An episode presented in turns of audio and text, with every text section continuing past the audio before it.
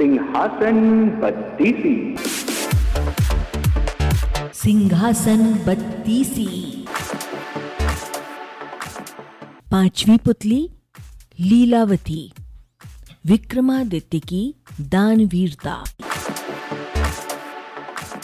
हमेशा की तरह एक दिन विक्रमादित्य अपने दरबार में राजकाज निपटा रहे थे, तभी एक ब्राह्मण दरबार में आकर उनसे मिला। उसने उन्हें बताया कि उनके राज्य की जनता खुशहाल हो जाएगी और उनकी भी कीर्ति चारों तरफ़ फैल जाएगी, अगर वे तुला लग्न में अपने लिए कोई महल बनवाएँ।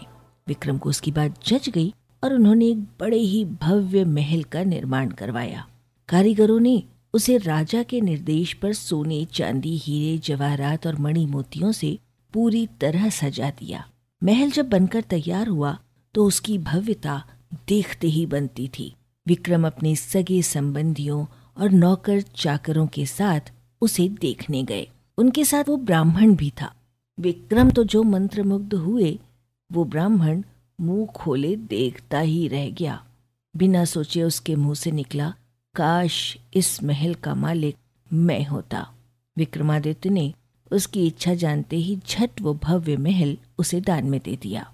ब्राह्मण के तो मानो पाँव ही ज़मीन पर नहीं पड़ रहे थे। वो भागता हुआ अपनी पत्नी को ये समाचार सुनाने पहुँचा।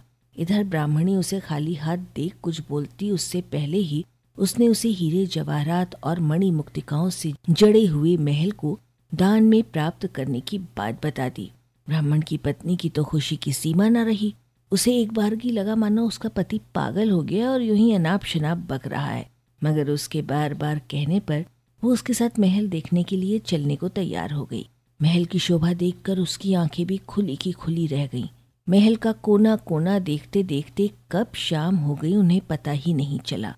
थके मांदे वे एक शयन कक्ष में जाकर निढाल हो गए। अर्धरात्रि में उनकी आँखें किसी आवाज़ से खुल गईं। सारे महल में खुशबू फैली थी और सारा महल प्रकाशमान था। उन्होंने ध्यान से सुना तो लक्ष्मी बोल रही थी। वो कह रही थी कि उनके भाग्य से वो यहाँ आई है और उनकी कोई भी इच्छा पूरी करने को तैयार हैं। ब्राह्मण दंपत्ति का डर के मारे बुरा हाल हो गया। ब्राह्मणी तो बेहोश हो गई। लक्ष्मी ने तीन बार अपनी बात दोहराई, लेकिन ब्राह्मण ने कुछ नहीं मांगा तो क्रुद्ध होकर चली गई। उसके जाते ही प्रकाश तथा खुशबू दोनों गायब। काफ़ी देर बाद ब्राह्मणी को होश आया तो उसने कहा ये महल ज़रूर भूतहा है, इसीलिए दान में मिला। इससे अच्छा तो हमारा टूटा फूटा घर है, जहाँ चैन की नींद सो सकते हैं। ब्राह्मण को पत्नी की बात जज गई। सहमे सहमे बाकी रात काट कर तड़के ही उन्होंने अपना सामान समेटा और पुरानी कुटिया को लौट गए। ब्राह्मण अपने घर से सीधा राजभवन आया और विक्रमादित्य से अनुरोध करने लगा कि वे अपना महल वापस ले लें। पर दान दी हुई वस्तु को वो वापस कैसे ग्रहण कर लेते? काफ़ी सोचने के बाद उन्होंने महल का उचित मूल्य लगाकर उसे खरीद लिया। ब्राह्मण खुशी खुशी अपने घर लौट गया। ब्राह्मण से महल खरीदने के बाद राजा विक्रमादित्य उसमें आकर रहने लगे। वहीं अब दरबार भी लगता था। एक दिन वे सोए हुए थे कि लक्ष्मी फिर आई।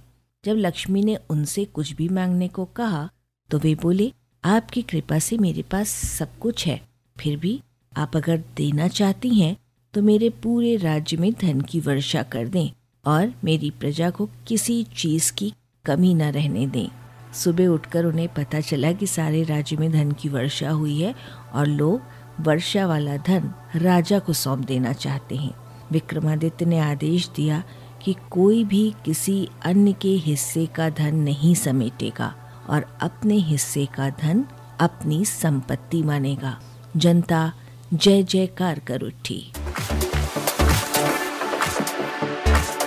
आप सुन रहे हैं सिंहासन बत्तीसी की कथाएँ। अरबा की प्रस्तुति।